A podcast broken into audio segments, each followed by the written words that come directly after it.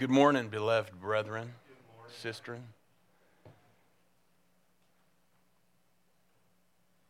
I'm filling in for Matthew this morning already. he started the series last week on um, gospel contentment, and he'll finish that up as we go into the winter break. But he's away this weekend, so I'm coming back in with um, another lesson on context is key. You know, what does this verse mean by what it says? Um, this is lesson number nine. We could probably do this all year, but uh, this here is lesson nine. And if you want, you can open to the book of Habakkuk. We'll start there. And we'll touch, it, we'll touch on a couple verses. Probably won't take all that long. Um, Habakkuk is about five books back from Matthew. Just go backwards five books. I think it's about five books. Sorry about that. I'll open in prayer and then we'll take a look at it, friends.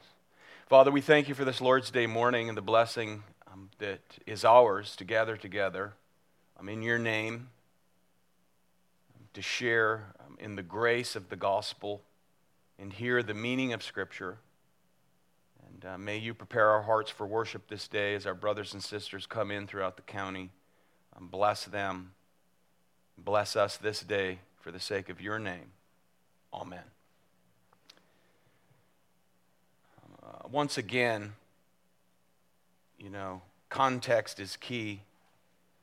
Um, we're reminded of what the Apostle Paul said to young Timothy that you must study to show yourselves approved, a workman who is not to be ashamed. I'm rightly dividing, that means rightly interpreting the Word of God. 2 Timothy 2.15. And this is a problem that we're facing today. Uh, the Scriptures mishandled People are not thinking rightly. Pastors are not thinking rightly with regard to interpreting the Word of God. But he says we're not to be ashamed to mishandle um, the Scriptures. Um, one should be ashamed. And we, we, we don't want that. That's why um, this series um, is so important. And we remember um, the question of Philip, uh, Philip, the evangelist, to the Ethiopian eunuch right, traveling from Jerusalem back to Ethiopia, when he ran up alongside of his carriage and he was reading from the book of Isaiah, Philip asked, What? Do you understand what you are reading? To which he replied, How can I unless someone explains it? And he gets up in the carriage and he preaches Christ from Isaiah 53. The Lord uses that providentially to save the Ethiopian eunuch. They, they, they see water alongside the road. He gets it down, he's baptized that day. But again, the question was do you understand? So here, if you look at Habakkuk chapter 1 and verse 5, we read, Look among the nations, observe, be astonished, wonder, because I am doing something in your days you would not believe if you were told. Now, at first glance, that seems like an amazing promise, you know, um, worthy of, of putting on a plaque, putting on a coffee cup, printing on a t shirt. As a matter of fact, I even served with another pastor. I was in, we were both associate pastors. And he cited that verse as he was launching um, a ministry for that particular church. So I saw this heading, this verse on a heading of this ministry plan that he had. And I'm like, brother, do you know what that verse has to do with? I said, you, I said, you're a seminary graduate. I mean, what, did you learn how to interpret scripture? Didn't you learn hermeneutics? and he removed, he removed it. But it, it seems, you know, appropriate is a great promise to be emblazoned, you know, on coffee cups and t shirts and whatnot. But what is God speaking about in this verse? What should we be utterly amazed about? What great thing is God going to do that, that his hearers will not believe, even if someone told them? Verse 6 gives the answer. Amen? Now, now, this may sound overly simplistic, but oftentimes all we need to do is keep reading. Read what precedes the particular verse and, and, and continue. Verse 6 gives the answer. God says, I am raising up the Babylonians,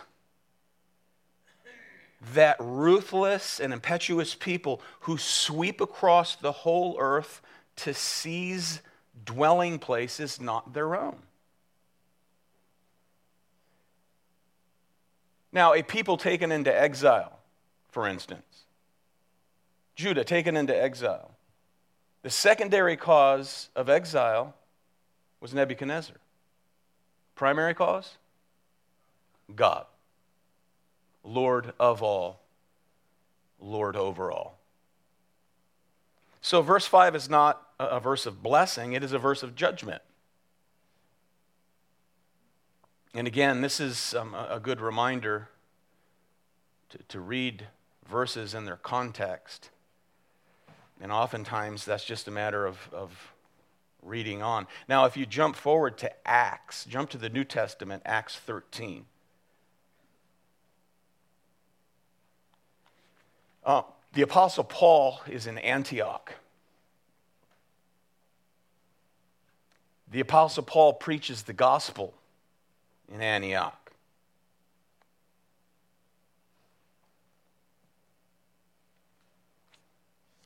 in verse 30, okay, notice he's, he's preaching along, and so he gets to Christ crucified in verse 30, but God raised him from the dead. And for many days he appeared to those who came up with him from Galilee to Jerusalem, the very ones who are now his witnesses to the people.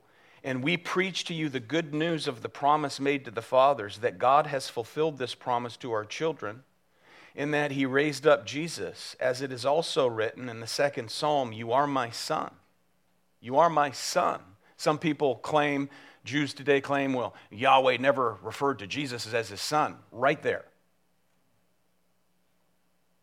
Today I have begotten you. As for the fact that he raised him up from the dead, no longer to return to decay, he has spoken in this way I will give you the holy and sure blessings of David. Therefore, he also says in another psalm, You will not allow your Holy One to undergo decay. So he cites the Old Testament twice. For David, after he had served the purpose of God in his own generation, fell asleep and was laid among his fathers and underwent decay. But he whom God raised did not undergo decay. Therefore, let it be known to you, brethren, that through him forgiveness of sins is proclaimed to you.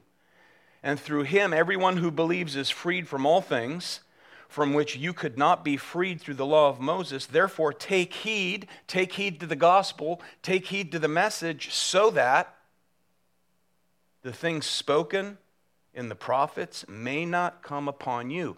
Third citation in this short part of his sermon Behold, you scoffers, and marvel and perish, for I am accomplishing a work in your days, a work which you will never believe, though someone should describe it to you.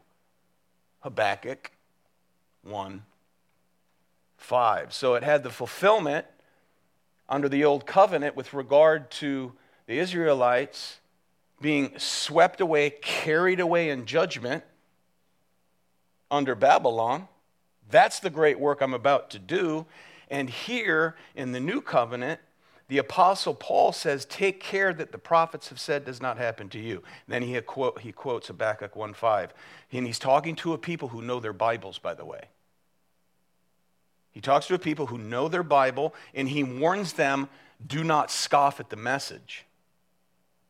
If you scoff at this message, you better beware lest what God did to them carries them away into judgment. happens to you. So, this verse is about judgment and not about blessing. Amen? There's the connection, a connection.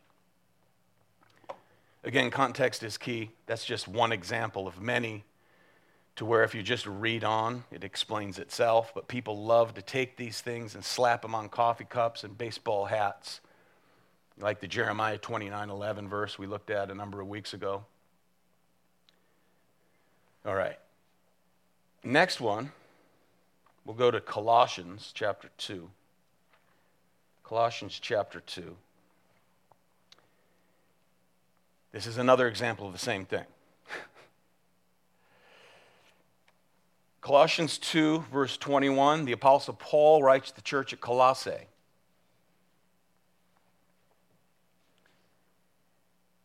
Do not handle, do not taste, do not touch. Okay, that verse has been summarized by some as the essence of the Christian life.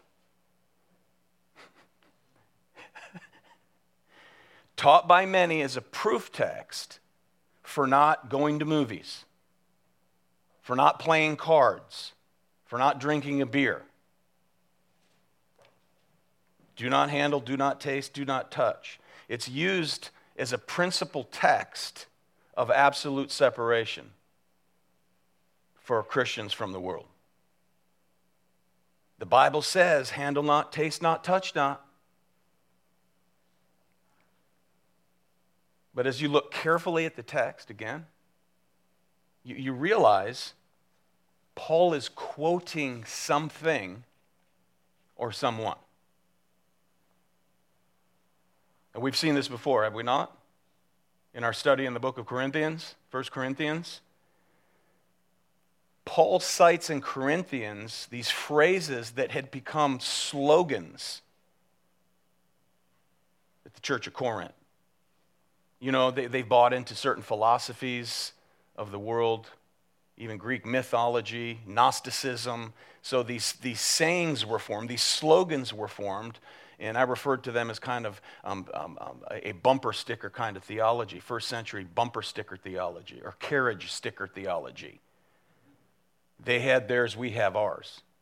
And here, uh, um, Paul is, is, is quoting something or someone. And the expositor's Greek New Testament says, and I quote, Christians were running around quoting what the Gnostic pagans were saying. Do not handle, do not taste, do not right touch.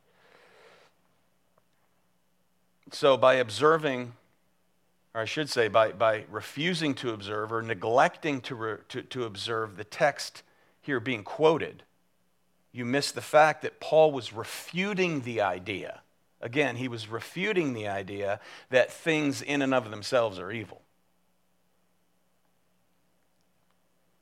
See, Platonic philosophy, Platonistic philosophy said that there was a higher law about God to which God looked. There was a higher law than God to which God looked. That was the philosophy of the day. So the finite God of Plato was called the demiurge. Okay, now this is the, these are things surrounding the church in the first century. The demiurge, who was limited in knowledge, limited in power, and above him was a world of ideas, like a big blueprint of ideas to which this false God looked to. And whatever was evil, the demiurge said, that's evil, according to the blueprint in the, in the sky, so to speak. So when, when this philosophy was made into a religion, that's what Corinthians was facing, Corinthian church. Christians were told, your God would say that this or that is evil because it's evil. You see this? So the reference here, context has to do with meats and drinks here in Colossae. It has to do with what you eat, and, in what you drink in particular. And some of the Gnostics, right? Gnostic means secret knowledge. The Gnostics were saying that some things were evil and, and some things were good in and of themselves. Some food is good, some food is evil. Some drinks are good, some drinks are evil. So ignorant Christians at Colossae would say, well, this is, this, this is wrong, this has to be wrong because it's wrong. You get it? It's just wrong. And then we adopted that. And then if you grew up around fundamentalism, you say, man, you can't play pool. It's wrong. Well, why? It's just wrong. it's just wrong. It's bad because God says it's bad, is the false teaching. All this is is another form of asceticism. They were dealing with asceticism, and uh, that is taking people back to some strange extreme view. This is the monk in the cave, trying to escape defilement of the world. Don't touch, don't handle, right? I mean, don't even look at it. Abstinence is the idea from all things pleasurable. If it's pleasing, it must be evil. You know, a lot of people, as I said a couple weeks ago, they, they think that's what Christianity is. To become a Christian, you just can't do anything fun. J.B. Lightfoot comments, and he said, quote, some of these prohibitions were doubtless reenactments of the Mosaic law, that, that is in Colossae, while others would be exaggerations or additions of a rigorous asceticism. End of quote. That's what Colossae was dealing with. This kind of false teaching. So, Paul again is just refuting that things in and of themselves were evil. He's refuting that belief. Should we not enjoy the things in life that God has made that He's pronounced as good? Yeah. Now, of course, we, we can and we often do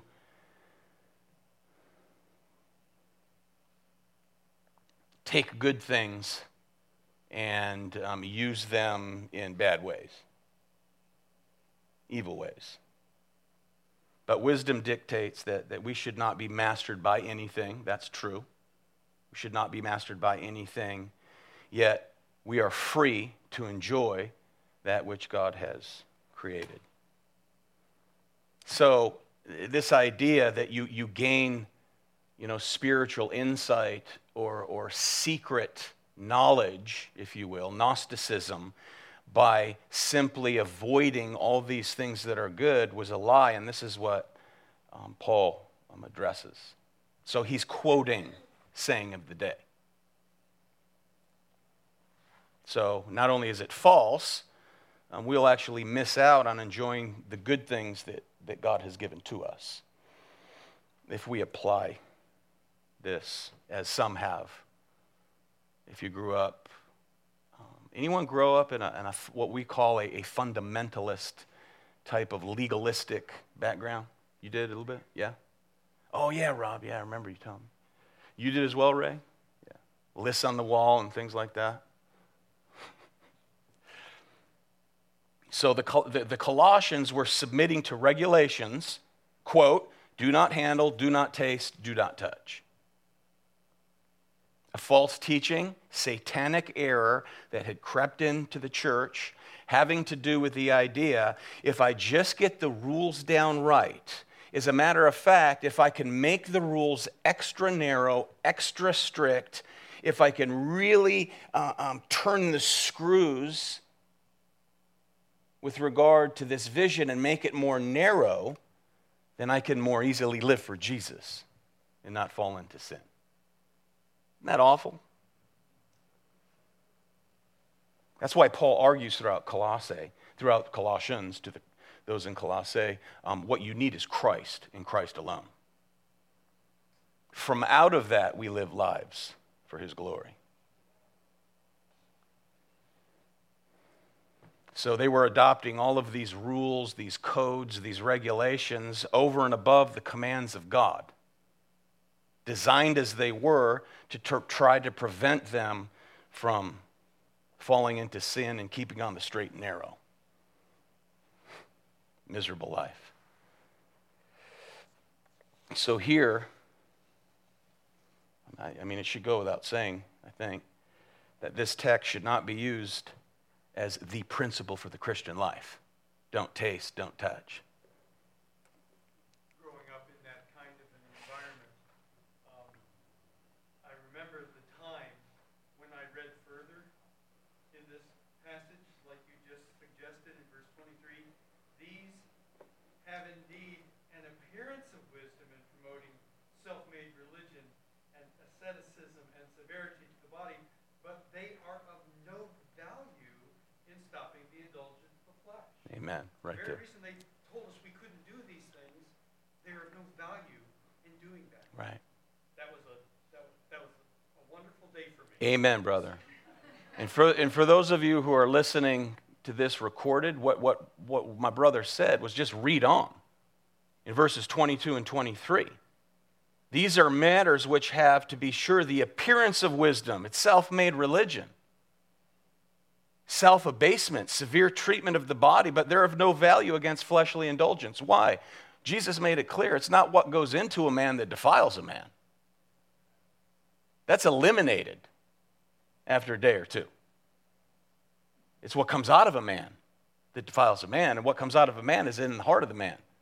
Therefore, you need Christ in Him crucified, raised again the third day. You need righteousness imputed to you. You're not going to earn it by not doing a bunch of stuff.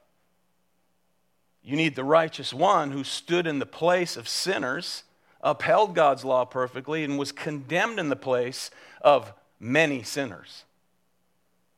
From out of that, we live our lives victoriously and freely in Christ. Amen? Thank you, Ray. That was fantastic. Okay, uh, one more. I have a well, I have a few, but we'll, we'll do one more. Okay, we'll go to John chapter 12.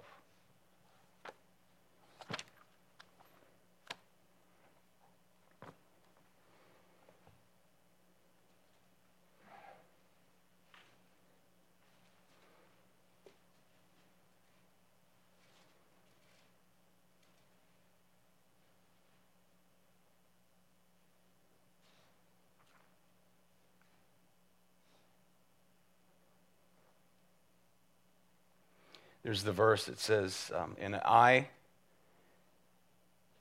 if I am lifted up from the earth, will draw all men unto myself.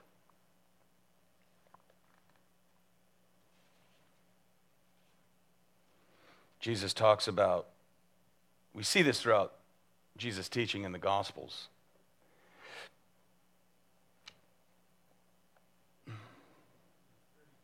Thirty-two, thirty-two. Thank you.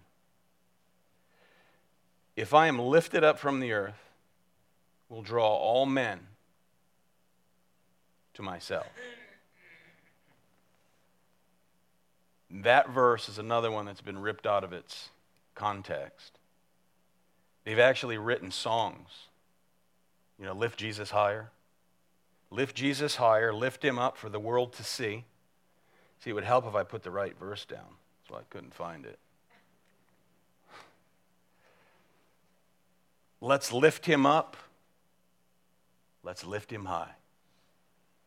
You heard songs like that? Lift up the name of Jesus.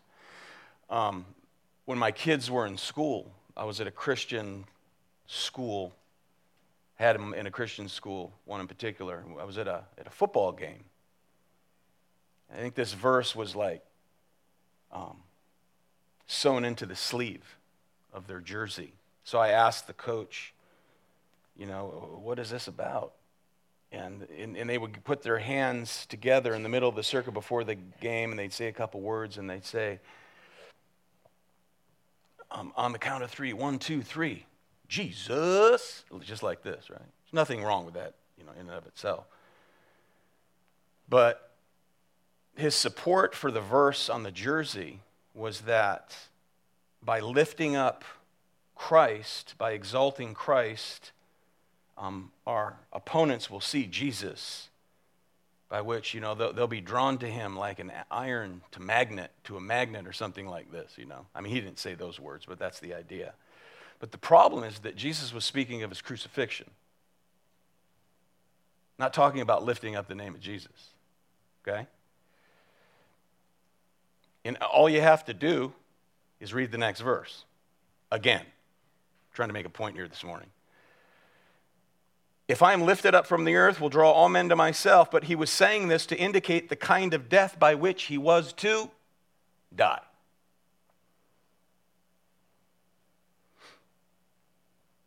That, that text has been taken out of context, turned into songs about lifting Jesus higher and higher. But when Jesus spoke about being lifted up, he was not talking about glory here. He's talking about shame. Shame of the cross. Being lifted up on a pole, nailed to it, dying between two thieves as a blasphemer. Turn back to John 3, verse 14.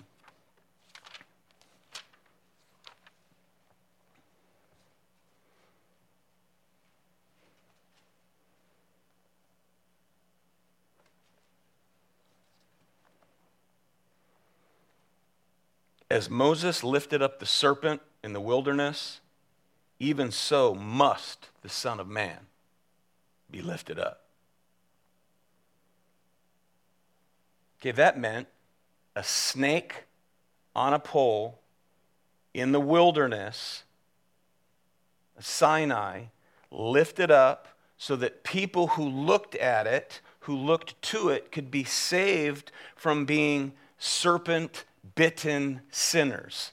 Remember, part of God's curse is that He unleashed a bunch of poisonous snakes to bite the people, to lay there dying.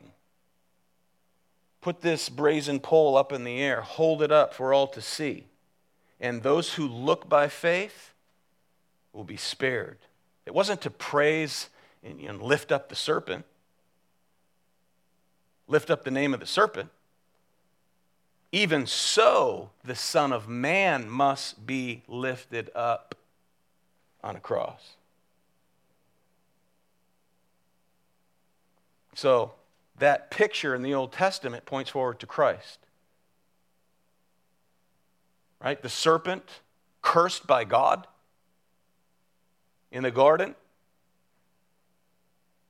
to which God promised Satan, who, who manifested himself by way of that serpent, he said, I, God, will put enmity between you and the woman, between your seed and her seed, between your offspring and her offspring. And he, singular, when he comes, will crush your head.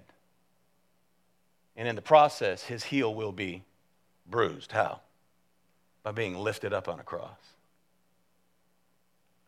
the one who was sinless, who came to bear the curse of sin upon himself Jesus. To take the sting out of death for all who believe. So the snake on the pole wasn't, you know, lift up the serpent and praise the serpent. No. The Son of Man would be lifted up on a cross. So it's a picture of judgment. So turn, turn to John 8.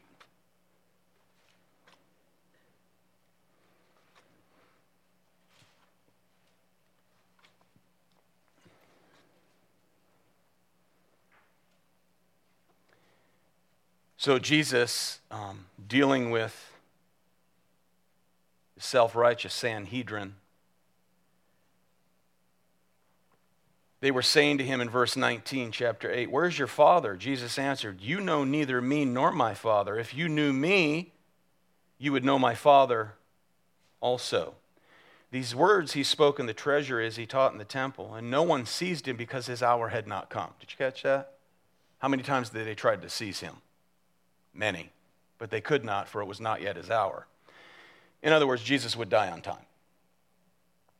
Then he said again to them, I go away and you will seek me, and will die in your sin. Where I am going, you cannot come. So the Jews were saying, Surely he will not kill himself, will he? Since he says, Where I am going, you cannot come. And he was saying to them, You are from below, I am from above. You are of this world, I am not of this world. Therefore I said to you that you will die in your sins, for unless you believe that I am, ego eimi, the divine name, you will die in your sins. So they were saying to him, Who are you? Jesus said to them, What I have been saying to you from the beginning. I have many things to speak and to judge concerning you, but he who sent me is true, and the things which I heard from him, these I speak to the world.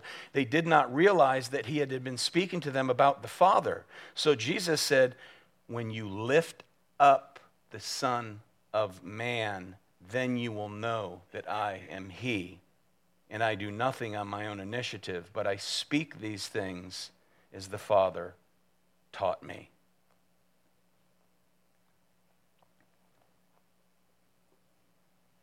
You notice, verse 42 Jesus said to them, If God were your Father, you would love me, for I proceeded forth and have come from God for I have not even come on my own initiative, but he sent me. Why do you not understand what I am saying? It's because you cannot hear my word. You cannot. You are of your father, the devil. And you want to do the desires of your father. He was a what? Murderer from the beginning and does not stand in the truth because there's no truth in him. Whenever he speaks a lie, he speaks from his own nature, for he is a liar and the father of lies. They go on to say that Jesus has a demon and so on. They talk about, you know, Abraham. Jesus, the Jews said to him in verse 52, Now we know that you have a demon. Abraham died, right? Remember, Jesus said, Abraham rejoiced to see my day. He saw it and was glad. They said, You know, you're not yet 50 years old, and you say you, you've, you know, you, you saw Abraham. Jesus answered, If I glorify myself, verse 54, my glory is nothing. It is my Father who glorifies me, of whom you say he is our God. And you have not come to know him, but I know him. And if I say that I do not know him. I will be a liar like you, but I do know him and I keep his word. Your father Abraham rejoiced to see my day. He saw it was glad. So the Jews said, You're not yet 50 years old. You've seen Abraham. Jesus said to them, Truly, truly, I say to you, before Abraham was born, I am again. I am. And therefore they picked up stones to throw at him, but Jesus hid himself and went out of the temple because it was not yet his hour. Amen. But it would, his hour would come, and it was for him to be lifted up on the cross. And lifted up meant nailed to a pole, nailed to a post, nailed to a tree. For cursed is anyone who is hung upon a tree. According to God's plan, he would be lifted up, crucified. So, again, oftentimes, beloved, we just read on in the text. Um, most often will explain itself. Amen. Any comments, questions? Yes, Cody. Uh, yeah, they understood what lifted up meant. To us, that's probably not a common in, in uh, John twelve thirty four. He goes on to say. Say, I'm say that again. He goes on to say that they understood that. Yes, they understood. Right. John, in kind of following up on, it's not what you give up, it's what you get. I had a painter at my house, shared the gospel with him. And turns out, he goes, I've never heard it like that. I thought Christianity was all about what you have to give up. And I was kind of telling him what, this is what you get. It's not about what you give up. So Amen. It's a great evangelistic tool if we, you know, share the gospel as it should be. Yeah, that's a great point. Yeah, uh, you know, a lot of folks haven't heard. The, I, rem, I reminded someone of the gospel last night who's very close to me that I love dearly. And it showed me how far away you could get. We're going to be reminded of this this morning how far away you can get from the cross, from the gospel, when you're bombarded with the philosophies of the world. Bombarded. And then when you speak the truth of the gospel, the simple gospel, God is holy, we're sinners. God made man in his image. In his image, he made them male and female to dwell upon the earth. He gave them dominion to care for the earth, dominion over his creation. And they sinned. And God cursed the earth. And the one who tempted them, Satan, God cursed and promised to send one who would destroy him, Satan, and his work. When he came, he would have to be destroyed in order to destroy the destroyer, that is his flesh. So Jesus came to redeem everything that was lost in the first Adam by taking on human flesh, referred to in Scripture as the second Adam so God could only redeem man by taking on flesh. To remove the curse that's in the first Adam by becoming a first, a curse is the second Adam, that is becoming sin, the one who never sinned, in order to impute to us his righteousness, which is the only way to heaven. And it's like the light goes on again. Because Satan works to deceive even God's people.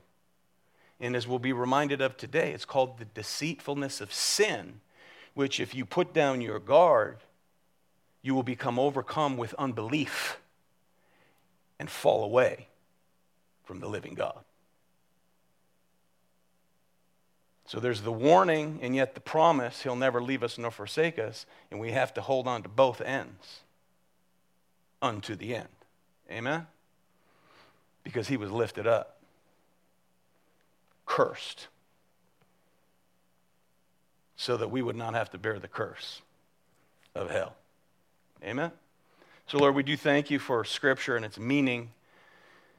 Help us to be careful students of the Word, to rightly divide, rightly interpret your Word for your glory and the good of others, as well as our own souls, for Christ's sake. Amen.